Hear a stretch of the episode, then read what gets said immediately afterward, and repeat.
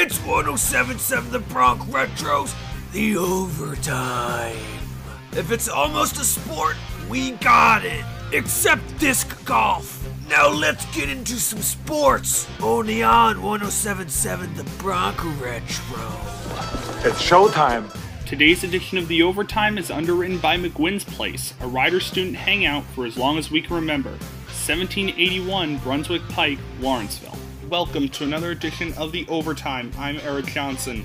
In their first game in three weeks, the number 3 ranked Michigan Wolverines topped number 21 ranked Wisconsin 67 59.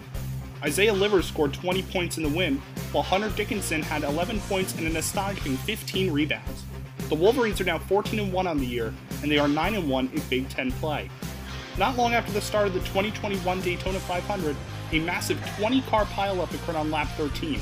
Among those involved were pole sitter Alex Bowman, William Byron, Ryan Newman, Matt DiBenedetto, Ryan Blaney, and Daniel Suarez.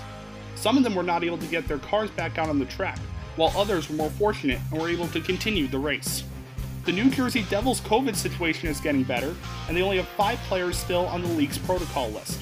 At their peak, the Devils had 18 players on the COVID list due to an outbreak within the team.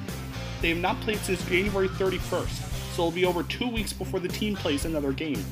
They were originally scheduled to play the New York Rangers on Tuesday, but it is likely that game gets postponed. Brooklyn Nets star Kevin Durant will miss the next two games with a mild left hamstring strain. After missing the entirety of last season due to injury, Durant has now missed a handful of games due to many different reasons. He has 29 points per game so far this season, which would be the third highest of his career if he continues this pace. That's all for this edition of The Overtime. New Jersey has expanded indoor dining. Get over to McGuinn's Place to enjoy good times and good food with friends, including $3 bacon or chili cheese dogs, $2 hot pretzels, dollar fries, and $5 personal pitchers. Find them on Facebook at McGuinn's Place. That was 1077 The Bronx Retros, the overtime.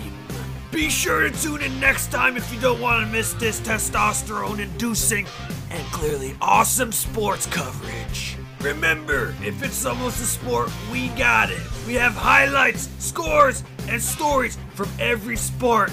You better believe it. Subscribe to our daily sports broadcast at 1077thebronx.com slash overtime.